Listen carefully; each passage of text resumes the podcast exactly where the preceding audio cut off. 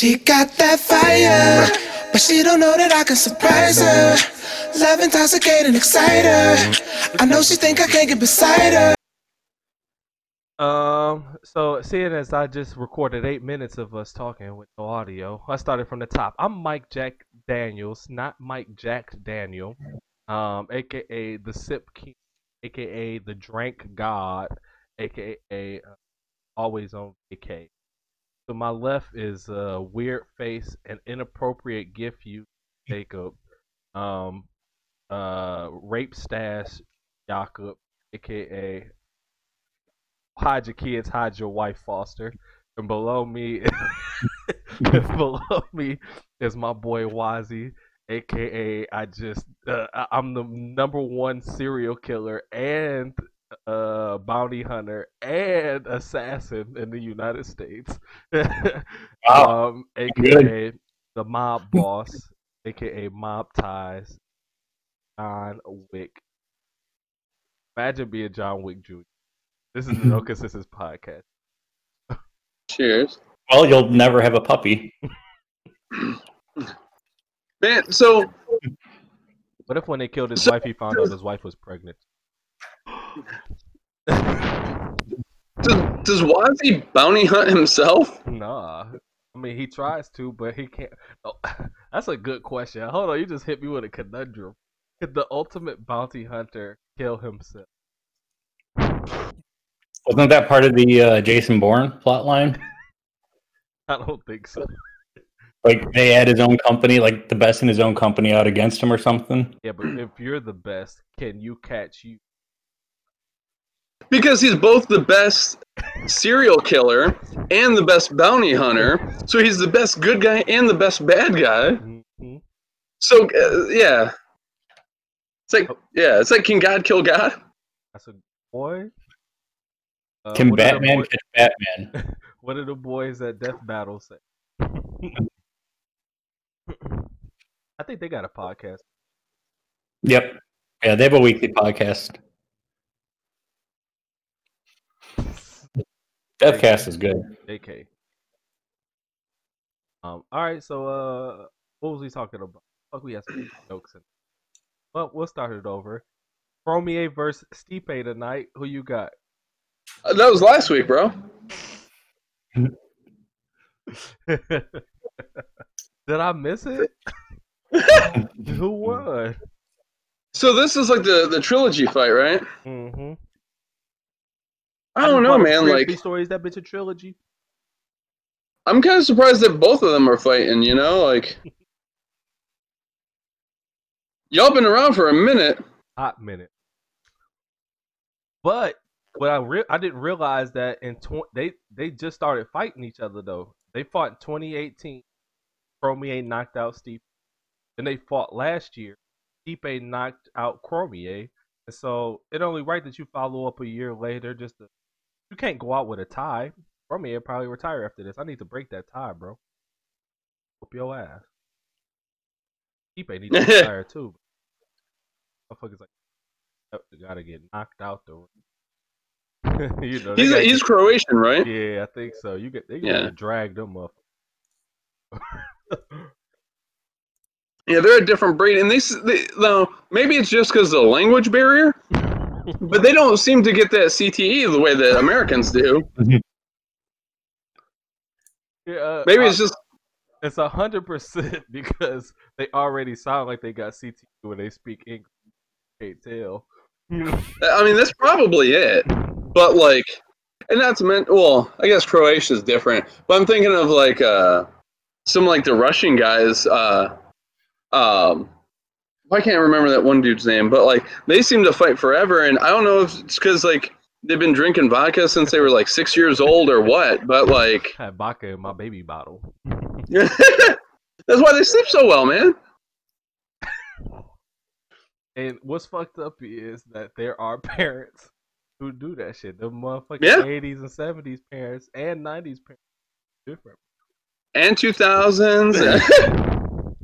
Just I can get. I know for a fact that it still happens. Well, not with mom. Go to sleep the old-fashioned way. motherfucking full Nelson. So who you think gonna win?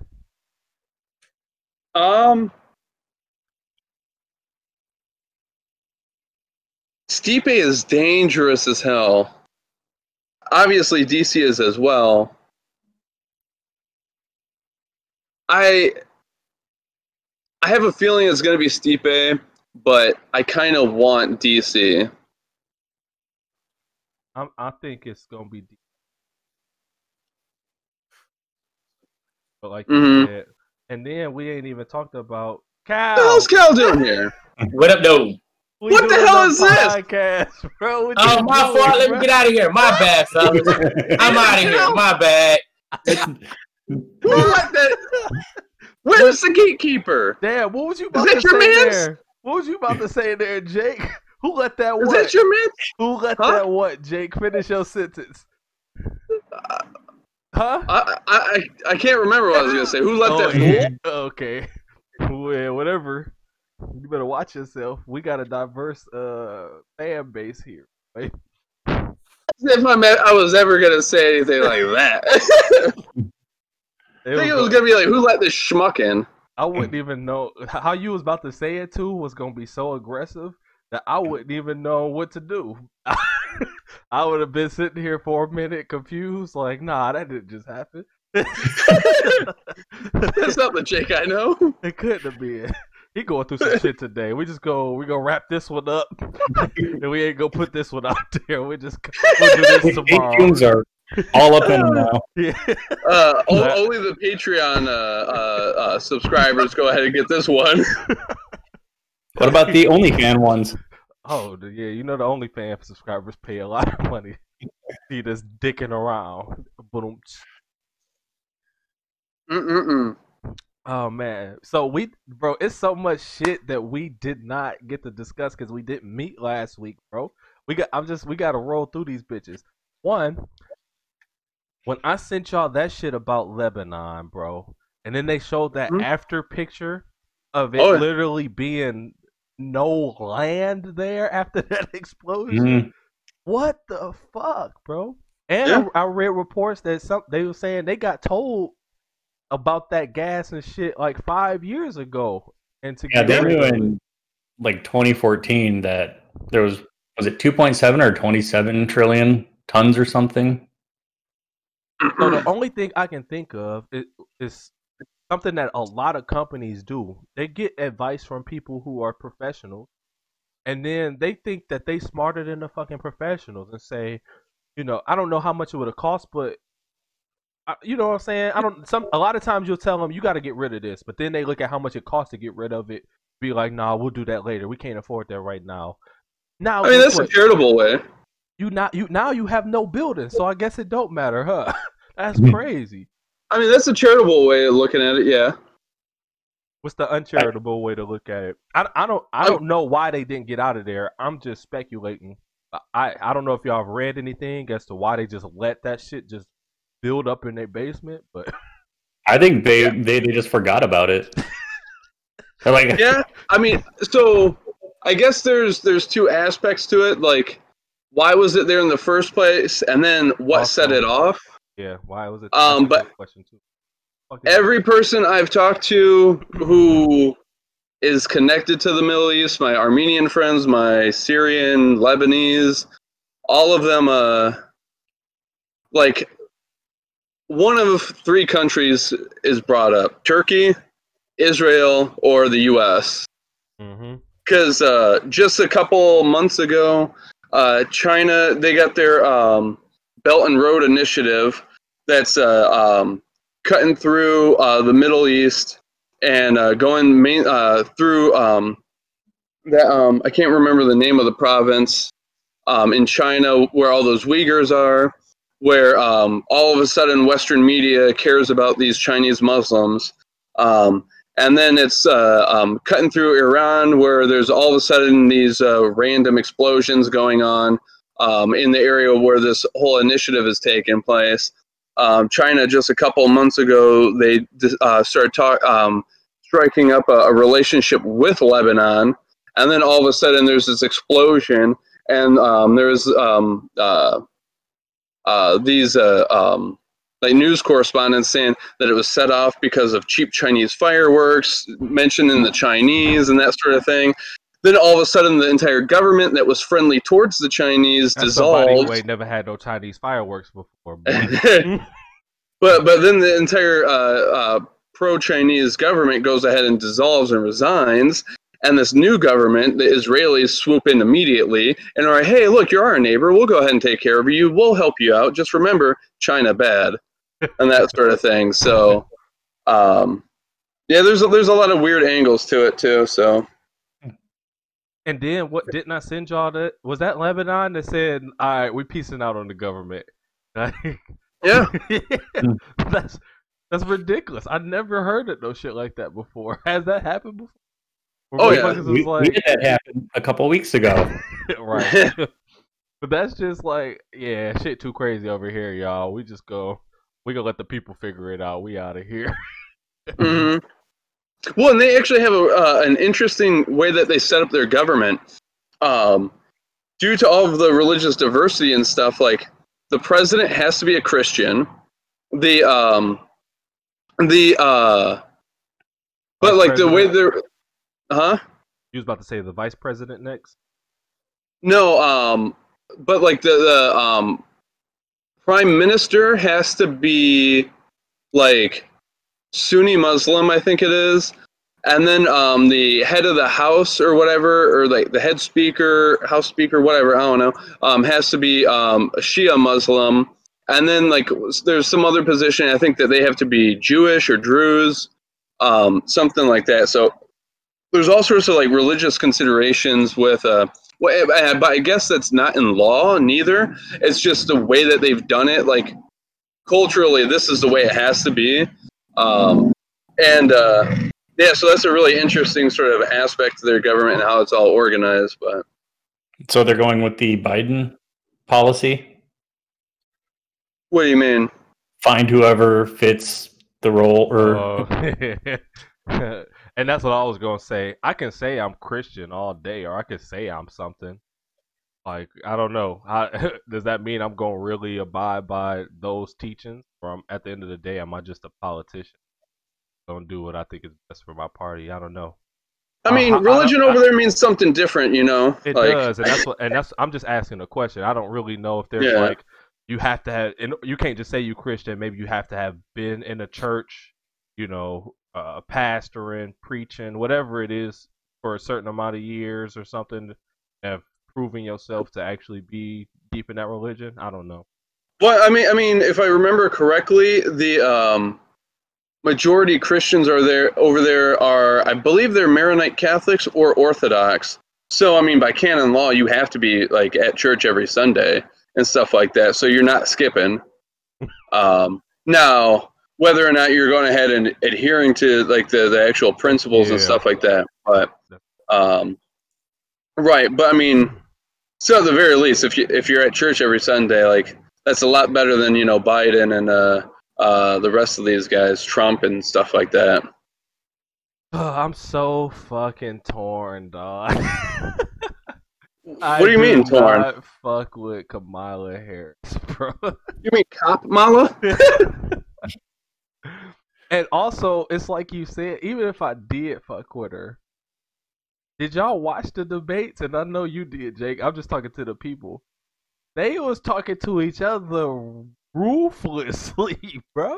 And now y'all just cool and go be running mates. Like, I know y'all don't like each other. Like, what? This ain't battle rap. In battle rap, I know the dudes gonna get up there. They gonna talk greasy about each other.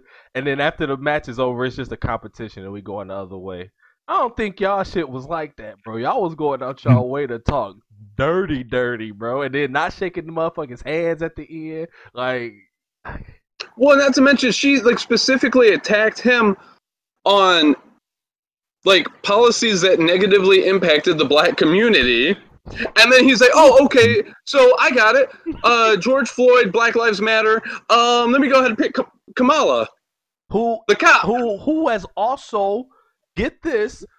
Supported policies that go against the black community, bro. So y'all low key in the same boat, but it's just so funny seeing the kettle call the pot black or whatever that saying is. Yeah, no, you nailed it. But it's hilarious. It's like, are you trying to lose? I don't know. No, but that's how disconnected these politicians are. He chooses her thinking that that's going to raise his motherfucking chances, bro. That's purely it. Not knowing, we can see through the bullshit. Y'all think regular people are so fucking stupid that it irritates me. And the internet gonna show you how not stupid we are when they get to roasting your ass. Like, it just looked like a money grab. It looked like a pandering tactic.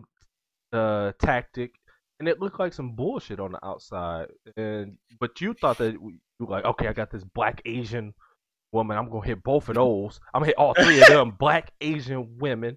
And then I'm on. Like, come on, bro. We not that stupid, bro. We remember what she did. We remember what you did. And you know what I'm saying? It's just goofy, bro. But see, so it's interesting because, like, so Trump's tactic has been to rally the more radical base, and to push away the moderates. To have Bernie Sanders, Alexandria Ocasio-Cortez, and those types involved would also help rally the base. But I did hear someone else go ahead and explain the Kamala choice as being smart because it shows that the Democrats aren't about defunding the police.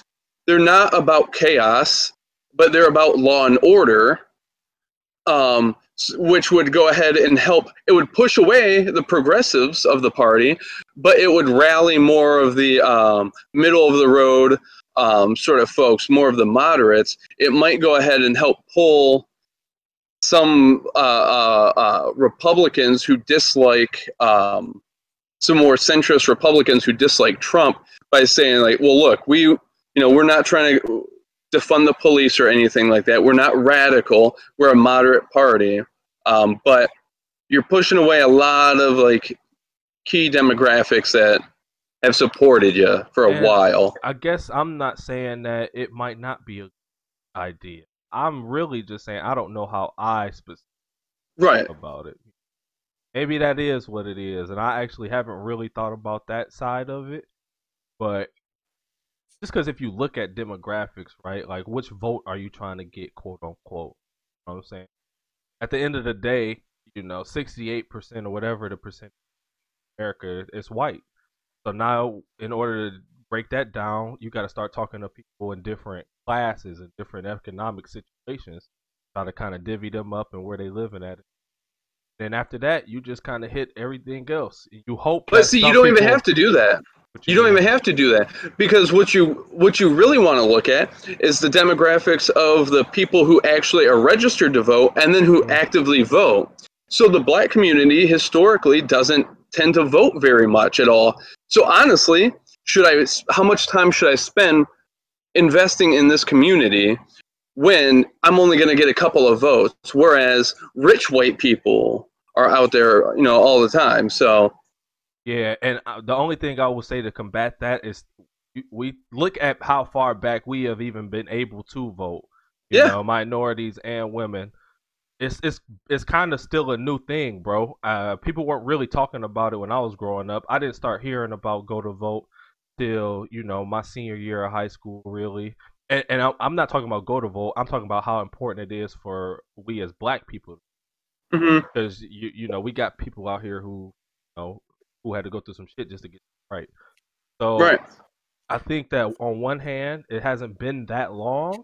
So it's not, even when we did have the quote unquote right to, there was a lot of things put in place to stop us from going there and to make it real difficult to vote. And then but you can just look at shit like Obama. Prime example, when you get that vote, bro, and you find somebody that we really support, it makes a difference, bro. So I would never, and I think that will go for any minority that's out here. You find somebody that Latinos can really get behind, you will see a huge surge, bro. I don't know what their numbers is right now, but you know, you find somebody that black people get behind, we gonna get out there and do our thing. And it's I don't know what the what's it called is specifically, but I know we vote more now today than we have. You know, So what I would say is, like, that's the power of the third party. Yeah. I mean, let's just take, for example, like the Black Panther Party. You know, they ran, candidates and stuff like that. So what that gives you is Canada. Yeah, all of Canada. Justin Trudeau's low key BPP. Hell, but yeah. We the reason Justin Bieber got over here safely. What was it here though? Justin Trudeau, black. I forgot about that actually. I didn't even make that connection there. But that way, so if you have a party like that for example, the black community to fall back on, so that if the Democrats aren't listening to you, okay, then fine, fuck you. We're still going to go out and vote and show you that we have power, and we're going to show you that you lost because of us, and we're going to vote for the Black Panther Party just to show you that we're still active, we're still voting, we're still paying attention, and you could have won. All these numbers could have been yours, yep. But you chose to fuck that up. So next time you're going to listen to us, and next time you're going to go ahead and change some policies. And that's honestly why when people say voting third party is a wasted vote, like, no, that's bullshit, because you're going to go ahead and see that all these people voted other, and you could have gotten those if you had these sort of policies. Yeah, and we talked about this a little bit last time. It's just stop, because you was talking about how your neighbor said she felt like her out. It's just You gotta stop feeling like just because the person you vote for didn't win, that means you wasted a vote, bro. Guess what? Right. About half the people in the country are always gonna lose. You know what I'm saying?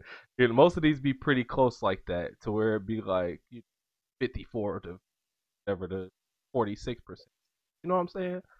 You didn't waste a vote, because like you said, it builds on, oh damn, what did they like about that other candidate I can build on from them to swing it back my way next time. And Nick, I actually haven't thought about it. You I don't know if I've ever asked you this, Wozzy, but what are your views on voting, and have you voted regularly since you turned 18? I have not voted. Not one time? No. Now, is growing up, because it's a scary endeavor to try to figure out where to go to vote, and then what section what line to stand in to vote, because it's very intimidating going. Oh yeah, for sure. My only real thought on it is, if I'm going to vote, I'm going to be the kind of person who votes with confidence and knowing what I'm talking about, and I never followed up anything with political stuff, so I don't know enough, so I don't vote. But the fault with that is that then it's schmucks like, you know, our family members who do vote and who end up creating policies that we have to live by. Yeah, I think you know just enough. You know enough. Yeah, I think there's people who know less than you that still vote, and. I don't know how to explain it. No, but no, I understand your sentiments though, exactly though. I understand that. I look at it like a supercomputer, or like we're all nodes, right? Like, and the more of us who are going ahead and actively thinking about this sort of this matter. But I mean, I think the analogy works, you know, like the more nodes we have, like this node's stronger than that node and all that jazz, but it still gives us a greater overall processing power, right? Yes, sir. Well, I think in the age of podcasts, more talk is happening, so I think more people are becoming educated on various tasks that I mean, you can't bring up religion or politics at the old water cooler, so to speak. But in the age of podcasts, a lot of that is changing. So I think there will be more people voting knowledgeably and with intent. And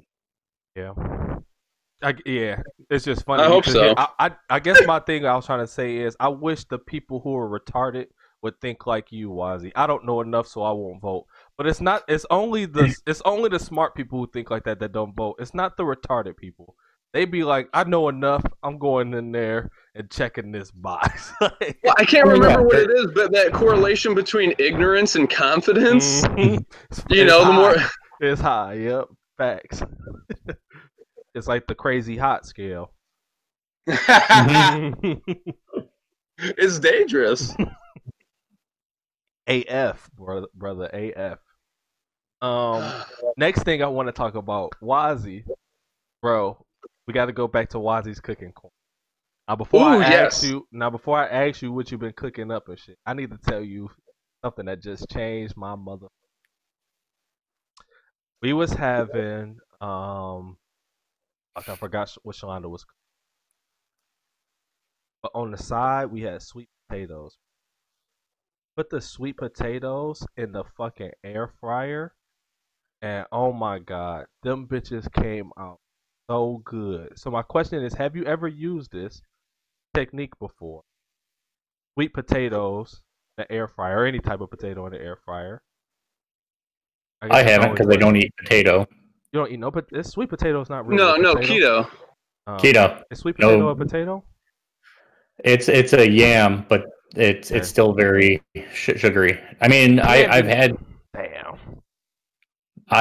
good sweet potatoes and yams, and I could imagine in an air fryer would be really good. Like now, potato I don't know if she did the air fry, setting. Yeah, setting. But it was in the thing that we used for the air fryer, and but it's got a bunch of different settings on there. So I'll ask her, and I meant to. But goddamn, guys, it came out so perfect. The outside was crispy, the inside was nice and soft and delicious. You put some goddamn brown sugar in there, some cinnamon in that motherfucker. Ooh, it go hard, bro. Jesus Christ. We always had for Thanksgiving the old sweet potatoes with molasses and marshmallows and some caramelized pecans and. Mm-hmm.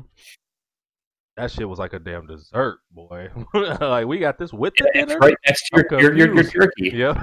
It's not a dessert, and it's on your plate with dinner, so... You said your jerky?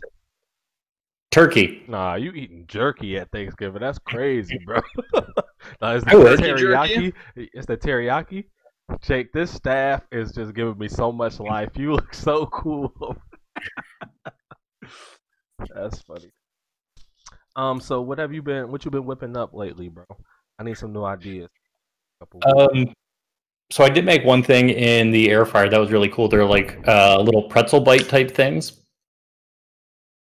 Pretzel? Using fathead dough, and yeah, they're like little round balls. And is it a brand of dough or what? Like the tip. No, fathead is a type of dough. It's the size of the tip of his dick. That fathead, you measure that and then throw it in. It's Jake is shaking his head in disbelief. It's a mozzarella dough actually. So it's mozzarella dough. It's let me see if I can find the ones that I had.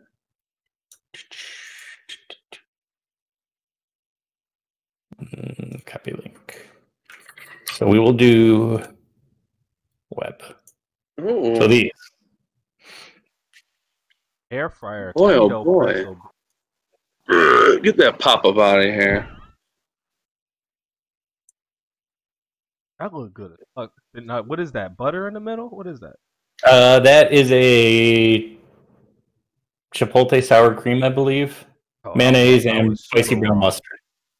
Yeah. So this is just mayonnaise and spicy brown mustard. That ain't bad. But yeah, it's mainly coconut flour and mozzarella, and like egg and garlic powder. They were like little garlic knots. They were really good. Oh, okay, that makes sense. Yeah, okay. I added some bacon to it because bacon goes in everything. Everything, bro. Not lying. Why is it you could do so much about you could do so much with cauliflower nowadays? Right. Like, you can do everything with it. Like, oh, hey, guess what? You're vegetarian and you can't eat steak? Here's some cauliflower that we made into a steak. Yeah, people making cauliflower chicken wings and tricking people with them. You seen that shit? Those are really good. Oh, you had some? Oh, yeah. During the fasting seasons, we always make that sometime. So have you heard of jackfruit? I've heard of it. Pull it up. I need to see what it is. Yeah. I think it's making. I'm not gay, so you can't call me jackfruit. I mean, I can. Mike jackfruit. So jackfruit is this right here, and apparently its texture is very much like duck, I think, or like duck. Like duck. Did you say duck? It's got like a. Click one of them pictures and get it zoomed in, like that one on the bowl over there. I want to see it cut up. Yeah, I want to see those insides. So it's like shredded chicken or a shredded pork type consistency. A fruit? Yep. What? No. Pull it up on big. Yeah, let's see the big. Let's see the big. Like make the thing the big thing. click the picture again so we can see. Why is it? Okay. Now, full screen that image, please. Hold on. Look like some bullshit, boy. It do look like shredded chicken, though, bro. That's crazy. Yeah. Is that like the lazy way to shred chicken now? Please look up jackfruit, and then one of these pictures is of the jackfruit, like beat open. Like they didn't even cut this open; they just beat it up. Just hacked it. They just punched that motherfucker. Oh, look at this one here with the two dudes holding it up. Right above that. Yeah, look at this. Look at this. These are big. Bro, that's Photoshop. There ain't no way. Oh, lady, like the balls around her, like the big fruits around her. Amazing women, bro. Oh, if these are all Photoshopped, there's a lot of Photoshops for no reason whatsoever. Look at the one. Okay, so go back to that picture you just pulled up. That looks good. I ain't gonna lie. Damn, that's a wrap. So if you want to make shredded chicken, but you're feeling too lazy to shred chicken, you can just do this. Is that what you're saying? Right. Because shredding chicken's annoying. Where do you get this fruit from? Canned. Because I think it's Malaysian or something, so it's Canton, it's mainly canned. Yeah, I thought he said Canton for sure. Canned? Like I thought you said Canton. I know that there's a lot of Malaysians in Canton, so I figured maybe like that makes sense. So, canned jackfruit. Everything with that fucking organic label, bro. We went to the store today, man. Tried to get some mushrooms. All the mushrooms said organic. I don't want the fucking organic mushrooms. I want the cheap mushrooms. Where the stop trying to sell me this fucking expensive ass shit. Wouldn't a non-organic mushroom just be like a rock? Well, the especially funny thing is when it comes to like organic honey. Yeah. Because those bees, like they cover like a 2-mile area. Yeah. There's no way that you can guarantee that all the flowers that all of these bees were going ahead and diddling were, or like not sprayed with stuff. Are you a beekeeper? You can't. Are you a beekeeper? But nobody sprayed the bees. Me? Yeah. So you don't know. No, but I was. No, say no. You don't know if you can or not. Shut up.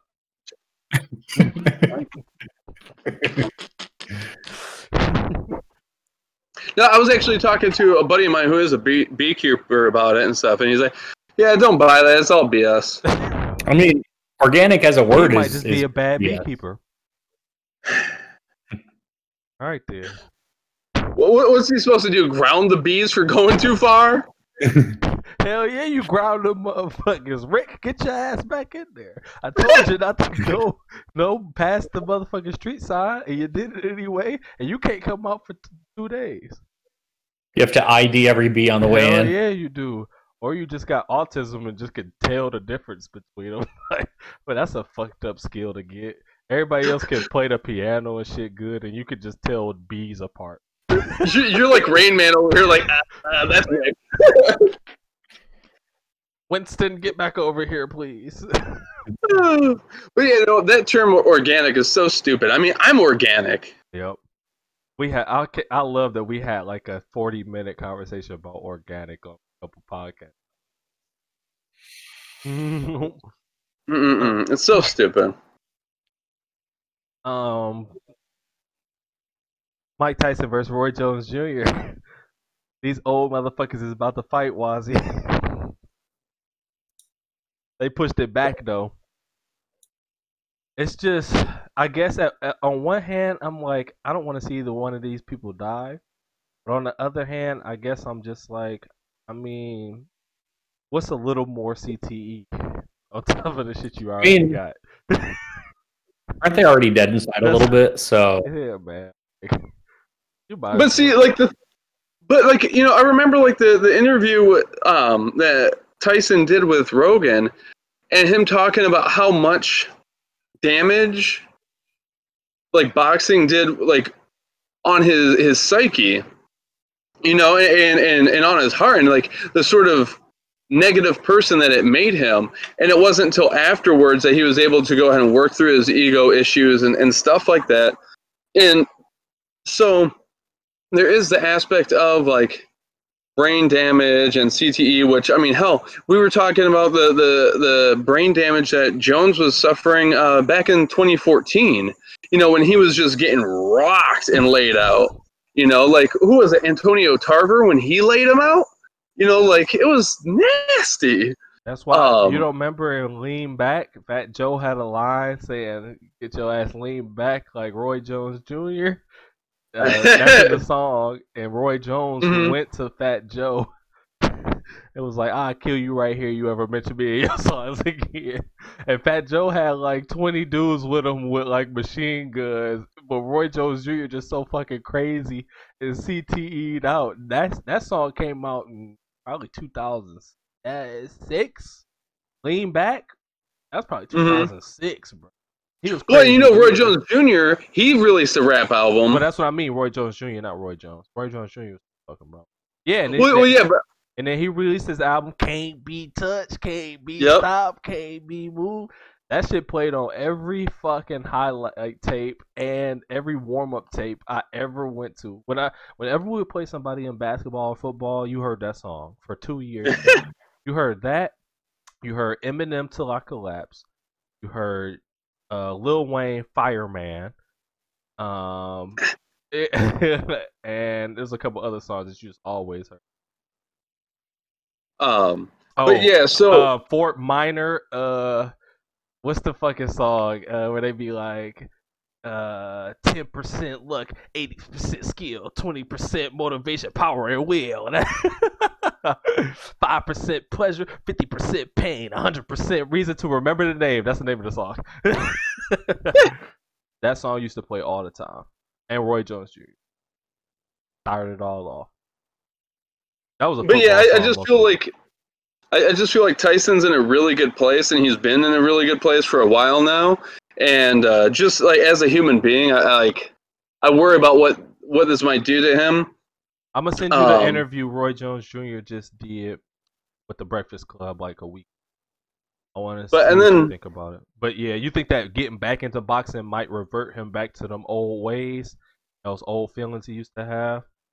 I mean, it doesn't necessarily have to be that way. You know, he could synthesize this new life that he has with the you know, like the new spirit that he has with his old body, right? You know what I mean? Yeah, but you said you were worried. So is that what you was worried what's that? About? You said that you're worried. Is that what you was worried about? Well, yeah. So there, it doesn't have to be that way. He could go ahead and be the new Mike Tyson. Mentally while going ahead and physically doing what he used to do. You know, there's no reason why that's not possible.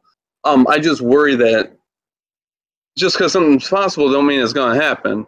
And then physically with Roy Jones, I mean, I've seen the videos of Mike. He's been looking good for a while. He's been fast for a while. He's been hitting hard for a while. And I don't know that Jones has ever been touched by someone like Mike before, you know. And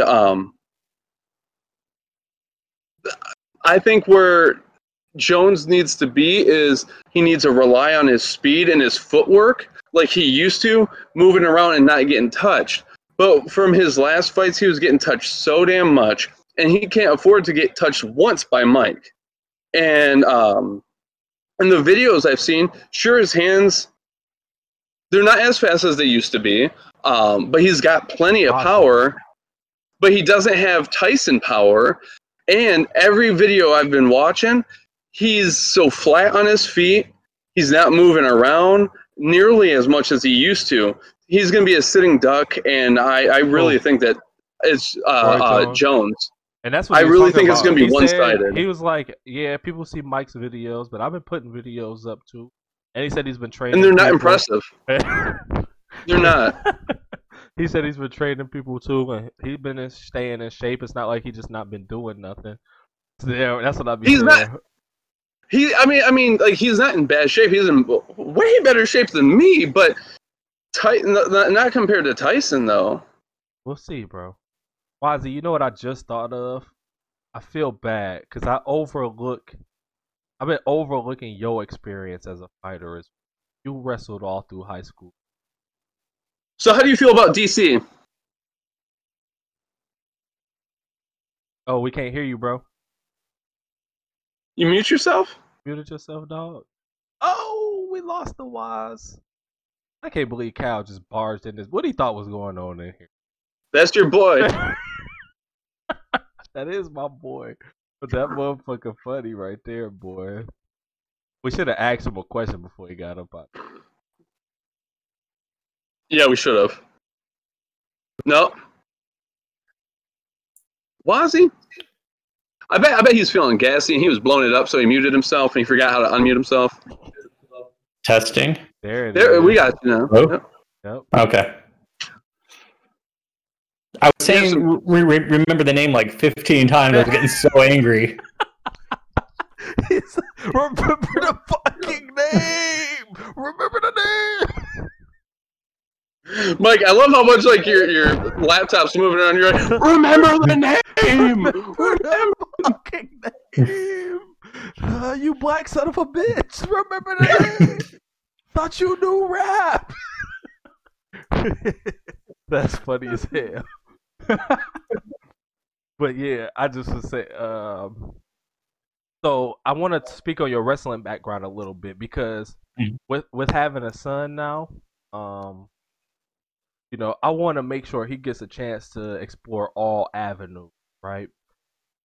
I know some wrestlers, Shalonda and one of our friends, she was Mary Grove with us. She wrestled all through high school, and then my boy Munt, I also met in college.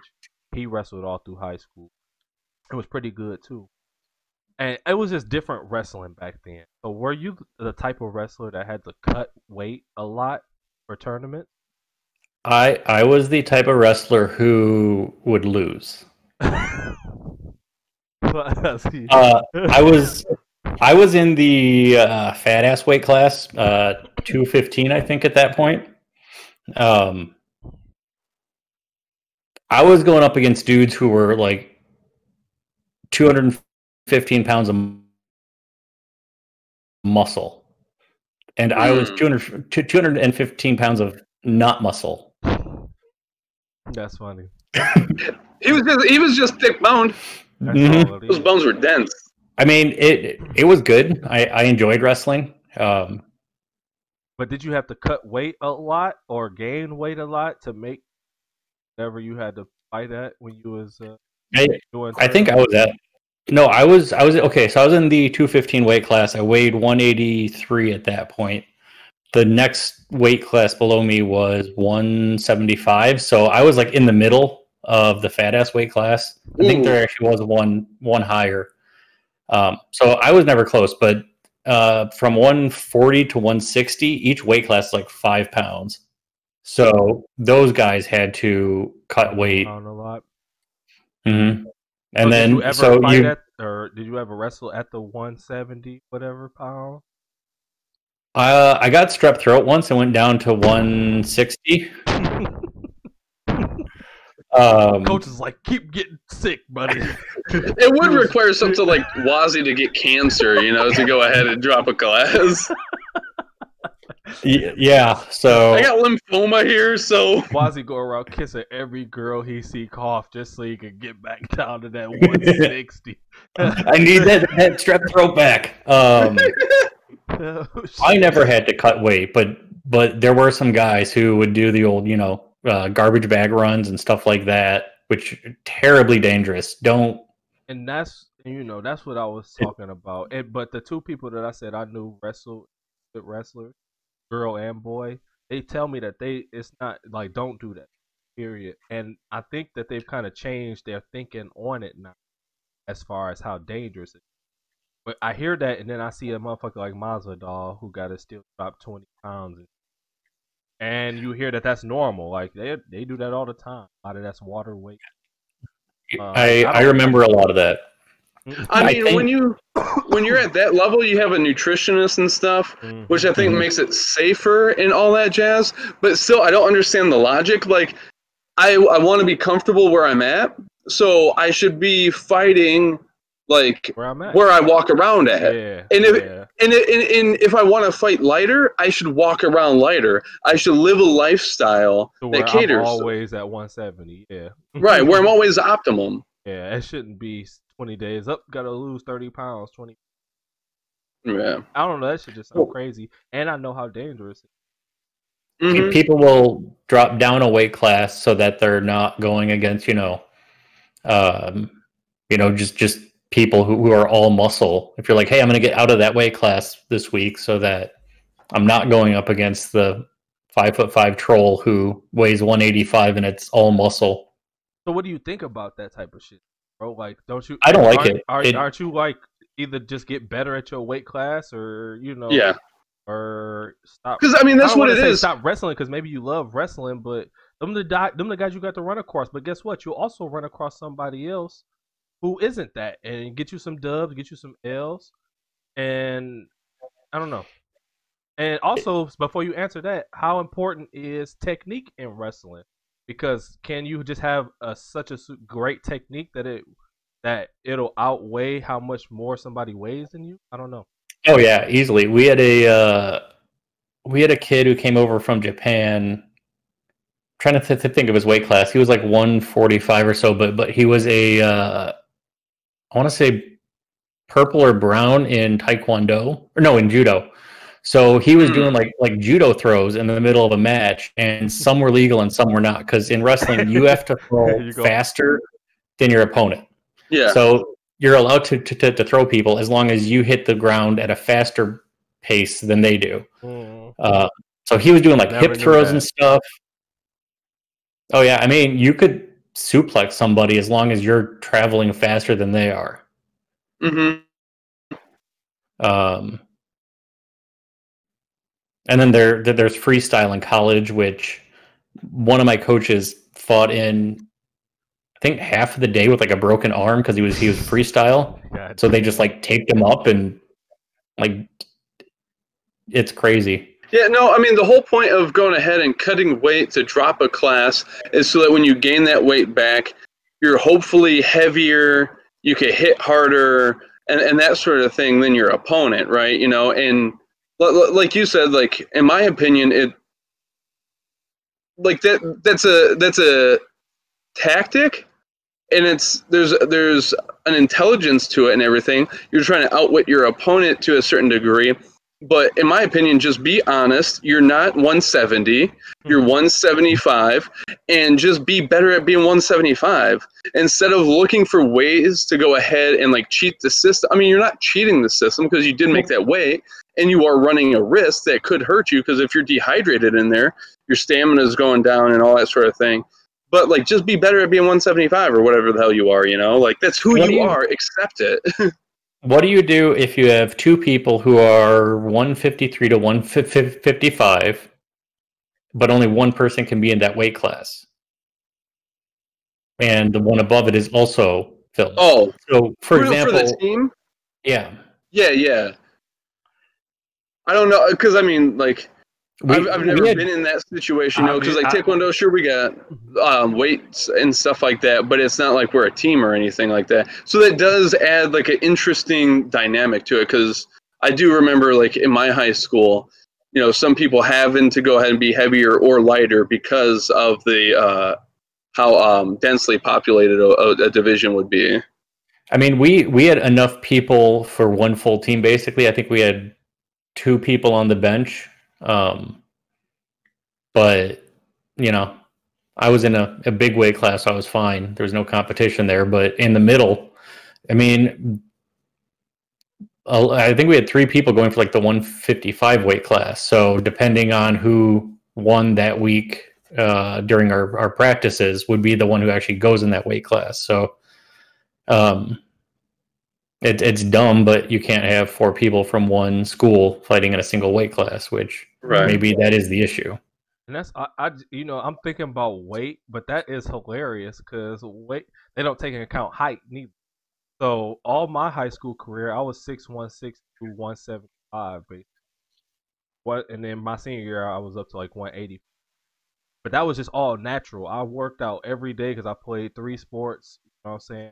Like, I don't know if I probably could have lost some more weight than that if I did whatever regiment they had, but believe me, y'all, I was running. So I don't know what the fuck I would have did if my division was done. I would have looked like some shit, boy. There was a dude but being 6'2" also gives you just a weird advantage. I got long arms too. I wish I would have wrestled just how I did. How I would have. Well, and they're a different type, man. Like, those wrestlers are a different breed. Well, I know. Our wrestlers at our school took it serious. Lots of wrestlers and over wrestlers, too. They worked out. I worked out every day, but they workouts. I would look at their workouts and be like, nah. But, like, also, I feel like it changed, like, that sort of, the amount of discipline and dedication you have to have for that changes your mental totally, you know? And, like, you could be working with someone and, like, you find out that they're a wrestler and, like, you know, that explains it. I see it. Yep. I mean, you're also sparring with your team. Going ahead and coding till 9 p.m. Right. Big facts. I mean, there is a nice camaraderie aspect to it because it is wrestling. It's an entire team looking at a single person doing a thing, which is kind of cool. Mm-hmm. Whereas in football, you have the entire, you're watching an entire team. If you're playing baseball, unless you're batting, you're watching an entire team type of thing. So I will tell you, we got to come back to baseball next week. How you say that? Well, just because, like, I had this very interesting thought about sports and, like, the different types of sports and the how the ebb and flow of popularity of certain sports. But yeah, I was damn in the middle of your wrestling shit. I had something really wanted. I mean, it was a lie. I got a rock. Did you ever get a boner? Oh shit! You talking about Wozzy? No. I remember. I'm like, look at Wozzy here. He's like, I'm gonna answer this honestly. Let me think about it. I mean, so we did have a school match at one point, and I think in the 145 weight class there was a chick, and I can't remember who was on our team, but they were worried. Because it's high school and your body does not listen to you often. Those hormones wild. Yep, till you on your fucking neck losing. Damn it, Moss. What the fuck was that? It was a good question. And then what if you're into pain? That's a different. Was it about wrestling or? It was about wrestling. The camaraderie. Fuck. Do they choose captains for the teams too? And how long were there was a captain? Those events also seemed super weird to me. Like, it was almost like track events where it was just a lot of shit going on at one time, and then, like, how did that affect your game? Sitting there waiting for you to have to wrestle, and then finally have to wrestle, and you know, what was that? What was the meet? I don't know what they call them. Meet? So there's tournaments, and then there's just matches. Matches are fine. It's one school against another. I think they're like an hour and a half or so. You warm up before your match. You kind of just, you know, go get loose and stuff. Tournaments were a killer because those were from like 9 to 9, like 10 to 12 hours. And I was always out in the first round. So it was essentially me waiting until our team was completely Lost. So them things would be like single elimination tournaments? Yes. You didn't do round robin? Like, if you lost one match, you was just done for the day, bro. Yeah, I think they were all single elimination. That's some boo-boo. You know, just standard tier. I'll be walking around like, hey, you trying to wrestle, bro? Come on. Like, I can do something. I ain't about to just sit here all day. There'd be like four matches going at a time. You just hear everybody yelling everywhere. It was loud. Yeah, them bitches was selfish. That's the way Taekwondo tournaments would be, too. Like, we'd have... So the morning would start off with the Pumse form competition. And then so you go ahead and you do your thing there. And then the afternoons would be all the sparring and stuff. And we originally, like, when I feel like we started with, like, the single elimination, but slowly started developing more round robin sort of deals and stuff like that. Though that wasn't, like, quite universal. But, yeah, you're there all day, and you really got to, like... You really got to know when you're going to be fighting, and so that you can know when to eat. Because you don't want to eat too soon, don't want to eat too late, and definitely have eaten like a nasty sandwich, like too close to a fight, and just have like bubble guts in there. Like, hell yeah, I know that. That would happen on tournaments. People would cut weight for that 9 a.m. wait time, and then just eat a ton. And that was the question I was. I'm glad you just said that. Yeah, go ahead though. They would eat a ton and then, you know, not do well because they just carb loaded their body or something. They're taking a nap on the mat. Pretty much. Pre-game naps. Talk about something that'll fuck your whole juju up, bro. Taking a nap at the wrong time. Mm-hmm. You groggy. Mm-hmm. You slow. I've had some of my worst games after, like. It's like, coach, I need to sit down. I'm straight. Mm-hmm. What I was going to ask you is, I know high school athletics. I know how unorganized a lot of these motherfucking things are. So when are they weighing you guys to see if y'all are the correct weight for y'all weight class? Are they weighing y'all at the tournament, or are they just taking y'all word for it? Because I can see a high school being so lazy and just letting y'all scribble your name on something and then wrestle. I think for tournament, tourneys were a definite weigh-in, because I remember weighing in at 9. There were people who'd like get completely naked just to get that last ounce. Balls out, boy. That's crazy. Dude just sitting there holding their junk, and I'm like...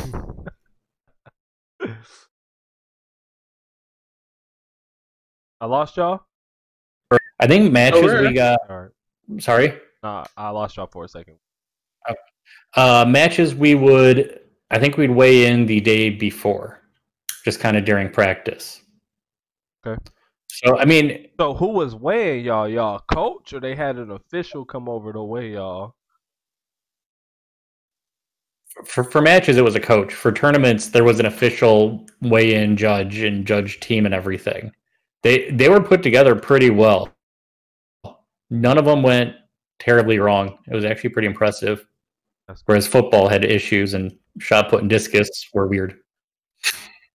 And that's what it is. I just know how unorganized a lot of this track is worst. Track was just a hot mess. It's no way. Like, yeah, bro. Like, I don't know how to explain. Like, I just know y'all cut corners. And the thing is, y'all not all using the same scales. So, like, you know what I'm saying? Like, this was my scale. So he was 175. Like, come on, bro. I don't think I could just see it being a shit show. But if they doing it, like, all right, you come in, you sign up, you weigh here, make sure you make your weight at a tournament, that would make sense. And then I think they ended up trying to do something to put some more weight on before they match. I think they might have opened that they might have opened it up to like Friday night weigh-ins for tournaments, because what people were doing was just dumb. You'd see people garbage bag running before a weigh-in, and that is just a way people die. Right. All right, Well, I know Jake got to get out of here, so let's break down today's album. It was just a little baby boy. My mama used to tell me these crazy things. She used to tell me my daddy was an evil man. She used to tell me he hated me. Then I got a little bit older and I realized she was the crazy one. There was nothing I could do or say to try to change it because that's just the way she was. Bro, it's just such a fire start. And actually, so I'm going to tell y'all why I chose Marshall Mathers LP. This was the first album I heard to where I was like, oh, you can rap about anything you want. This is crazy. my cousin, the first song I ever heard from Eminem was called As the World Turns. And it's the most ridiculous, nasty song I ever heard. And I'm like, wait, you can make songs like this? Like, if people can listen to them, this is, before this, all I ever heard was fucking, like, the worst shit I heard was the Humpty Day, or Ice Cube, we be clubbing and shit. Like, you know, that was a bad song. Everybody likes when a girl shakes something, nigga, don't pull nothing. So, when I heard this, I'm like, this is crazy. The first song is called Kill You. What? So, this, M was one of the first people that changed my perspective. And like I said, Lupe was the one that made, okay, I can rap about this shit. M was the first one that made rap about anything. Cold. The main things that really caught me in it is, this is back, Eminem was, so his voice was so perfect on the song still. And the skits were just so fucking hilarious to me. Like, I can't believe. Yeah, like, you got this guy over here, like, M, I got the album. I just. Call me back. Like, he talking shit. You know why Dre sells records? Because he's talking about blunts, 40s, and bitches. You're talking about biking and fucking your mom and killing people. Get the fuck out of my office. Like, it would have been better if you gave me nothing. Like, these skits is just so fucking perfect. And M plays it perfectly too, because he's like, what? Huh? So his ability to actually rap, his metaphors, bars, and his ways of breaking down something as fucking obscure as killing somebody, bro,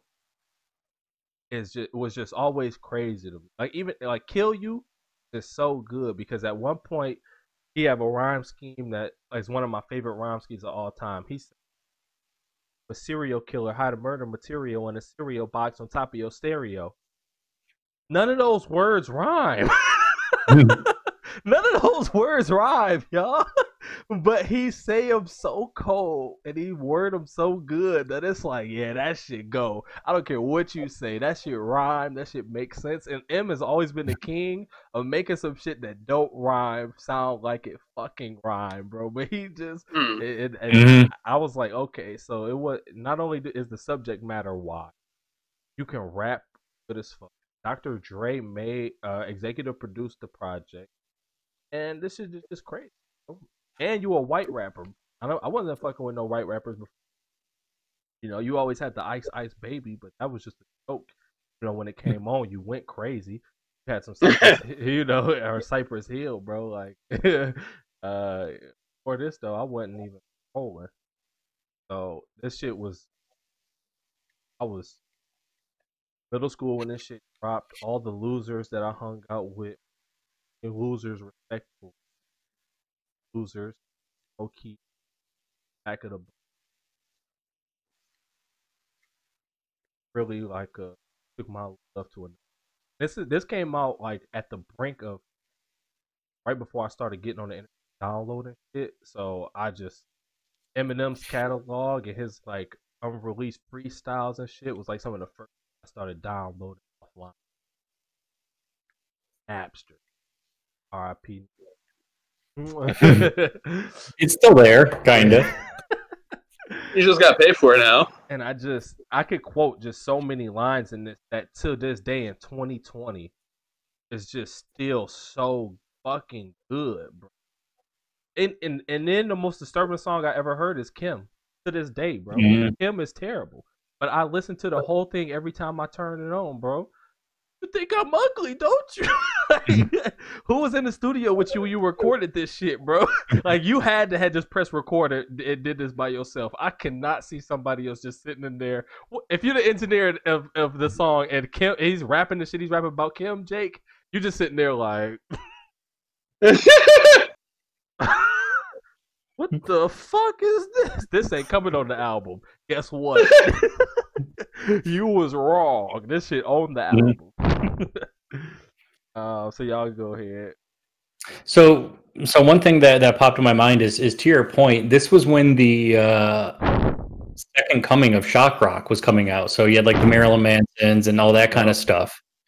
So shock rap, I guess, is something that he kind of just created, where that mixture of singing about stuff that you shouldn't even think and then saying it. So I noticed that I had only heard the first half of the album. Like, I think I knew through Marshall Mathers pretty well, but after that I didn't know any of these. I heard them maybe once or twice. Most of them is the singles. Real Slim Shady, The Way I Am, Probably Kill You, and of course. So yeah, a lot of them was the singles. Hey, what's up, buddy? What up? Hey. What up? Talking about that. Sorry about that. You good? That's my boy right there. But yeah, it was a good album. It was as good as I remember hearing it way back in the day. When you first heard this album, what did you think of it, Wozzy? The very first time? Yeah. I would have been a junior, so I think I was listening to Linkin Park and Papa Roach and stuff like that at the day, so it was a... Right up the alley. Yeah. And the music behind it, which is, That's Dre production, bro. And this was one of the last times Dre was on his project.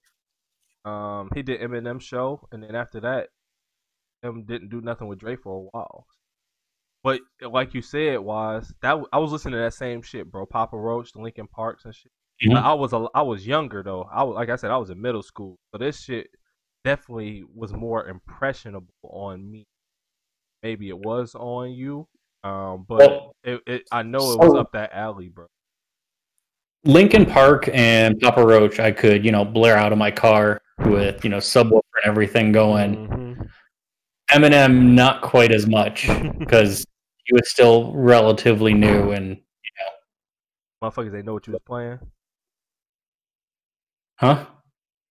Because motherfuckers wouldn't know what you was playing while you was blaring it? I mean, just because blaring rap out of a Jeep... A topless Jeep, You crazy, bro. Turn on the Real Slim Shady and the topless Jeep, bro. Watch how hard that shit bangs. But now... Yeah, now it would. Now I... Bro, I promise you, when that song came out, I couldn't go nowhere without hearing it. And so I don't know where you was living at, bro. I couldn't go nowhere without hearing that shit banging. I was in the good parts of Bloomfield. And that's another thing about this album.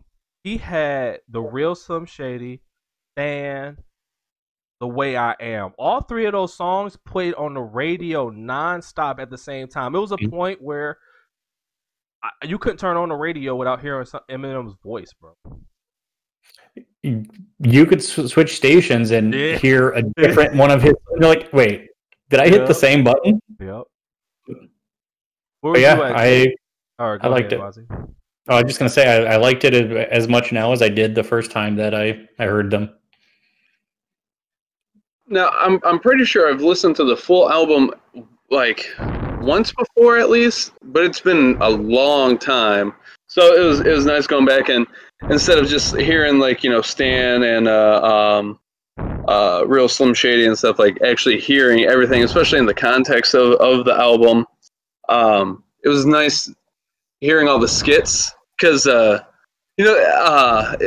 I don't know. I guess it's been a while since I listened to like a full Ralph album, but like during that era, that everyone was doing that. Ludacris, you know, DMX, like that used to be a thing. You say Adam Sandler? Yeah, on his albums, he'd have skits. Like the 12th. But I remember I was in 8th grade when the album came out, and there's this one kid. His name started with a J. I might have been in elementary school, bro. It was in 2000. It dropped. Oh yeah, I was in 5th grade, going into 6th. Yeah, so there's this one kid in one of my classes, scrawny ass white boy, and he went ahead and shaved his head, dyed it, you know, like blonde and shit like that. And I remember him constantly singing "Real Slim Shady" like in class and stuff like that, and. But, like, I didn't really vibe with him too much back then. I don't know, like, because there was so much that was, especially with his more popular radio stuff that was so jokey, you know, like the Superman video and stuff like that. And I was just not in the mood for that. Superman. What's that? Superman is Eminem's top 5 song. But I mean, I just wasn't feeling it at that time and everything. Like, I was much more into like DMX when it came to rap and everything. And I feel like those are two like kind of different guys. But I love the jokiness. I mean, I have a greater appreciation for it now, but for whatever reason, like I was not feeling it back in the day all that much. But then like. But you probably, I don't know, like, I'm not going to put no thoughts. I never had a problem with, like, Stan, you know? Yeah, but I'm not going to put no words in your mouth, but there were definitely black people who didn't like that shit, too. Because it's sometimes you got to be like, what is all this shit? Cultural appropriation? Coming in here to joke around? Like, a lot of us really take this shit. But you didn't get a lot of that from him because you knew what his background was and how he even got into it. First of all, you got the Dr. Dre stand. Dre is a legend. And it ain't nobody more powerful in the game, like as far as producer and wise. Like Dre say you good, bro, you fucking good.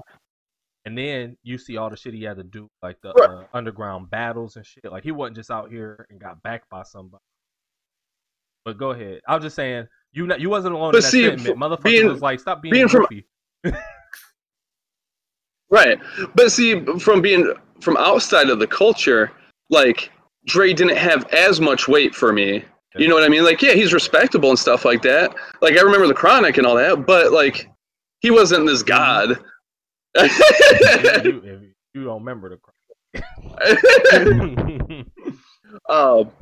But it was interesting going ahead and listening to something that, you know, like Wozzy had said with the shock rap and shock rock. And how the relationship that like that Marilyn Manson and Eminem had even, but 20 years later to go ahead and listen to a song like Amityville, especially Bizarre's verse, that like was Bizarre's intro to the rap game. Wozzy, this was the first verse that Bizarre ever had that was like big. That's how he comes on. Like, I was cringing a little bit, to be honest. It's like, bad, bro. Guess who Shady just signed the Interscope? For my sister's birthday, I had 20 of my boys rape her. Like, what? it reminded me a little bit of Immortal Technique with his Dance with the Devil. Yeah. But that was the Bizarre's verse on this is always going to be. Like, oh, yeah. Eminem's known for being crazy. Let me one-up him real quick. Right. But yeah, it was nice going ahead and going back and re-listening to it all with new ears, and then to see where he is now and how this got him to where he is, and all that jazz. And one of the things I really appreciate, like, the thing I guess I appreciate the most about him now, like, going back and listening, is just his storytelling ability, you know, and I think that was one of the things that really made him sort of stand out, in my opinion, is that, like, his ability to open up about his own life and to just show how nasty and ugly it is. And, like, no, this isn't a happy story, I have to tell you. Like, this is shit. And prior to that, a lot of the white rappers just kind of only stuck to, I can rap good. If they was respected in the game, it's because they could rap good. You didn't get this a sense that Eminem was like the first guy that was like, oh, white people have problems too, like in rap. You know what I'm saying? Like, oh shit, that's fucked up what you had to go through. Yeah, you got bullied too. You know, your mom wasn't shit too. Like, you go through some wild shit. But you also telling these stories in good songs, bro. Like Cleaning Out My Closet, come on right now. I'm singing my fucking heart out, bro. I'm sorry, mama. I never meant to hurt you. Like, but back to this project, and I wanted to see what y'all was gonna say first before I mentioned it, but y'all both have pointed it out. This is a huge one because this was like his first big project that came out. But before this, the Slim Shady LP came out. That's what had "Hi, My Name Is" on it and shit. Mm-hmm. And so some of these songs is responding to the criticism he got from that first LP, right? So now you bringing in Marilyn Manson, a dude who's also getting blamed for your kids acting the way they is, and the way he just phrases shit. Like, little Timmy jumped off of the terrace. You should have been watching him. Apparently, you ain't parents. Like, and then the way I am is the biggest one. I am whatever you say I am. If I wasn't, then why would I say I am? And that's when he has Marilyn Manson in the video because it's like, y'all gonna keep crucifying us for y'all failings as parents and shit when we just making music. And it's a little wild, but I didn't put the knife in his hand, and that's what he kind of say in Criminal and Marshall Mathers too. Marshall Mathers is a slept on, by the way. Well, not to mention, like, I mean, you can tell, especially I guess really for both M and Manson that, like, this art that they create isn't really for anyone else. Like, they're not making it for anyone. It's therapy. Yeah. They're going ahead and expressing themselves, and they're trying to work through their own issues in the way that they know how. And this is the product of it's their therapy. So if it's not made to be listened to by kids, and it's not necessarily made to be listened to by anyone. You chose to listen to it. You chose to go ahead and create a situation where your children had access to it. So, you know, like, I'm just trying to get through my own day, and, you know, I don't really need the drama of you and your life because you decided to go ahead and be lackluster parents. And and then in Stan, when he got a lot of homophobic shit, guess what he do in Stan? On the biggest award ceremony of all time, he bring out motherfucking, what's my man's name? Elton John, bro, and perform with Elton John, hug him, and what y'all gonna say now, bro? Like, and then this whole time, in this whole album, a lot of it, you hear him attacking a lot of these pop stars who ain't shit, bro. Like, y'all just famous for being this and that. Y'all don't got no talent for real. And for a lot of other artists, attacking those type of artists is career suicide, bro. Mm-hmm. You talk shit about Britney. Here's Justin Timberlake, you know, all them boy bands, especially Christina Aguilera, Carson Daly, the rulers of fucking MTV, and so Fred Durst, you talk about all these people, and you can't show up to the award show, but guess what? Not only am I showing up, I'm gonna win 4 Grammys, and I'm gonna perform the song where I'm talking shit about you to your face, bro. Like, sit next to Carson Daly and Fred Durst. Let them argue over who she gave head to first. All of them was there when he performed this live right in their face, bro. Mm-hmm. Y'all remember that performance, legendary performance, where he had, like, 1,000 white guys that looked like him and blonde hair come out? That was fire, bro. But that just shows the level of insanity but greatness he has. Because, guys... Maybe y'all don't know, but I think y'all know. The industry is shit.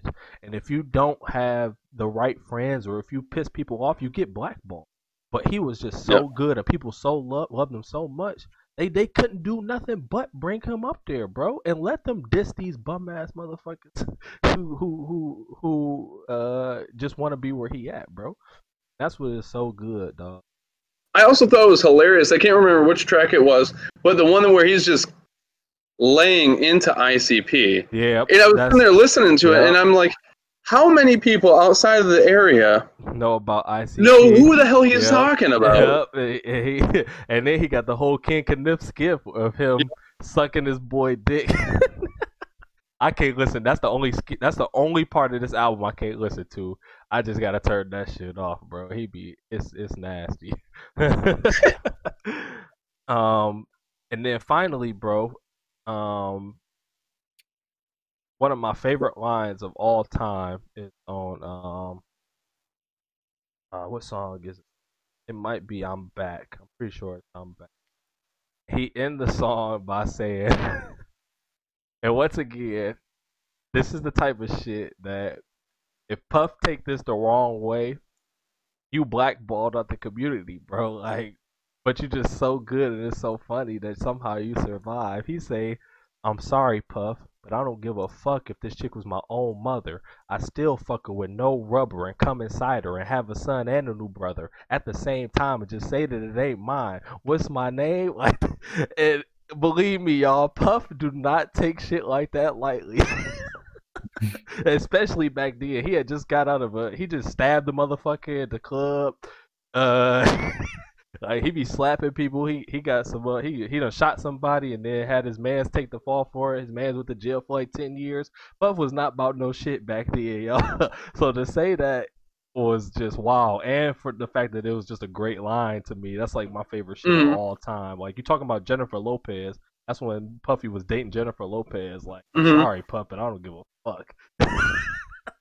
And what you gonna do, bro? You can't do shit, bro. He a legend, and I just love that shit for the rest of my life, though. But what's his name? Nick Cannon's still salty about Mariah. Yeah. Ooh. It seemed like M's still salty about it too. I ain't gonna lie, he mentioned her a lot. Yeah, a lot of that shit is unsolicited. But when I look back at this album, it just created so many waves. It created a whole wave of white rappers that came out after him. It created a wave of like Mothers Against Drunk Driving is after you. Like, you know what I'm saying? Congress is after you. Like, it's not just music communities that's coming after you, bro. It's people outside the community that's looking for somebody to blame for something. And now your music, and it hasn't. This happened to rock dudes a lot, but this was the first time it was really happening to a rapper, and it's a white rapper. So, well, that's part of the reason why I think, because him being a white rapper, really made white kids go ahead and say, like, oh, this is like, I see myself in it. I can listen to this, like. You know, so it was exposed in more of the white community, and essentially, I feel like essentially a lot of the government and that sort of thing was looking at it like, oh wait, no, it's fine if black kids are listening to this stuff and they're being affected by it, but now our poor little white kids are being affected by it. Now it's a problem. I promise you, which, bro. He talks about introduced a lot of white kids to rap, bro. He did, and. You're right. Now we dragging in some people from a genre that wasn't fucking with it, or, you know, all they knew was certain radio hits and dance songs. Now you getting curious, like, oh, he cold, and on top of that, bro, he really is good, bro. Like, and the only problem I have with Eminem now is that I feel like he left this type of feeling. He became a super technical rapper. At this point in his life, so he's so worried about how everything lines up, technically sounds and the metaphors and shit, that he doesn't put as much into certain feels of the song. You know, like, he says he listens back to Marshall Mathers LP and just can't listen to it because he hears all the mistakes. But I just be like, there's so much beauty in those mistakes. I hear the pain, I hear the hurt, bro. And now when you rapping, I don't hear that shit no more. And not that I want you to hurt. Maybe you just are a better person. Maybe you've healed from some of that shit back then. And like you said, all of these albums he put out, dissing people, therapeutic. Maybe you've gotten over it. But that's the shit that I love back of that.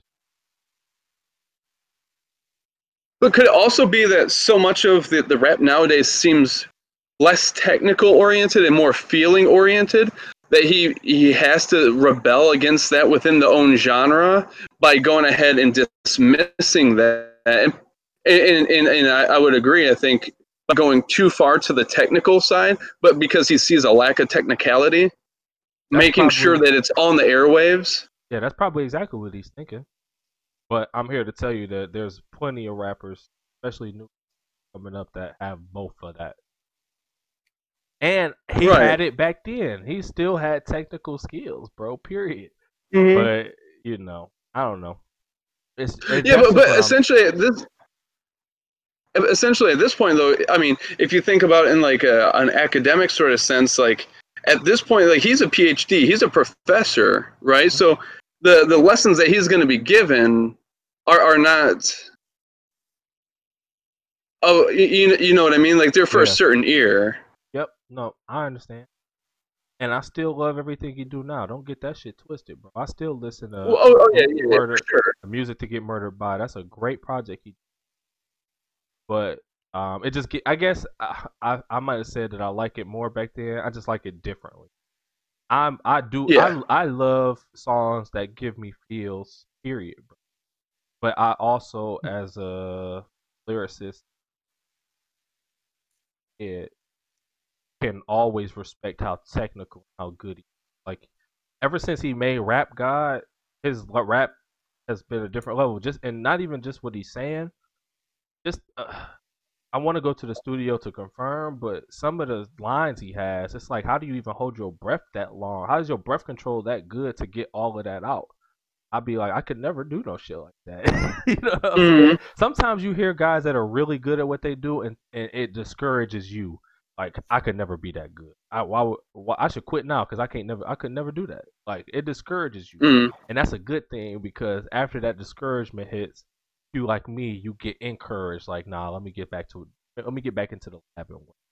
And that's in every profession, guys. Wozzy, I know you've met programmers, maybe not working at inside, but there's guys who conferences. Yeah, maybe at a conference or two where you like, damn, how the fuck did he figure that out? Like, that's some crazy code he put together. Like, and you just be online, maybe that's probably where you get it from. But you like, how the fuck he puts that together? That's crazy. I don't know if I could ever figure some shit out like that. That's just how it is with anything. Yeah, we had a team. I'm asking you a question if that has happened to you before, where you met somebody so good that you was like, what the fuck? When I was doing when I was porting Android over to a Windows phone, we had a group of like 7 or 8 people who were all really good in a certain field, and like one guy created audio drivers in like a day, and I'm like, dude. What's wrong with you? God damn, boy. That guy was not married. That guy lived in Costa Rica, if I remember correctly. But yeah. And finally, sleeper track on here is Drug Ballad. That's like one of my favorite songs on there. That people just don't think about when they come on, but it's just something about that song that me and my boy Chris just fall in love. Ooh, yeah. Like, who is that girl singing? I don't know. I feel like it's like a drug, or like a real chick that's on drugs that he just paid $20 to come. No disrespect if it's somebody famous. I promise that's what it feels. So. Any final words on Marshall Mathers LP and Eminem in general? I also really appreciate all the charitable work that he does for the city, you know, and for the people. So, like, I feel like that's an important aspect too. We could get all hung up as much as we want about his lyrical content and everything, but for one, he's a human being, and he does care about people, obviously, and donates a shit ton. So. And I think Eminem is a good case study. We could put him in that box with Mike Tyson, especially after this next fight, to see, like, because Joe Rogan says this a lot, where it's like, I think that the most talented people come from a lot of hurt. So I wonder if, you know, I want us to discuss how true we think that is. And if you lose some of that talent, or at least heal once you heal. You know what I'm saying? And like I said, we'll be able to really tell after Mike Tyson's fight, because if he's like, because from all accounts, he's a much better person and in a better place than he's ever been in, especially while he was boxing. So I don't know. And you think to yourself, maybe that aggressiveness and that I don't give a fuckness that he had back then is the reason why he was such a great boxer. And if you lose that, how fearless can you be in the ring? I don't know. And yeah, what you say, Wozzy? Diana Ray? That was her name? Dina Ray. Let me pull her back up. Okay, she got some... No? Yes? APS production.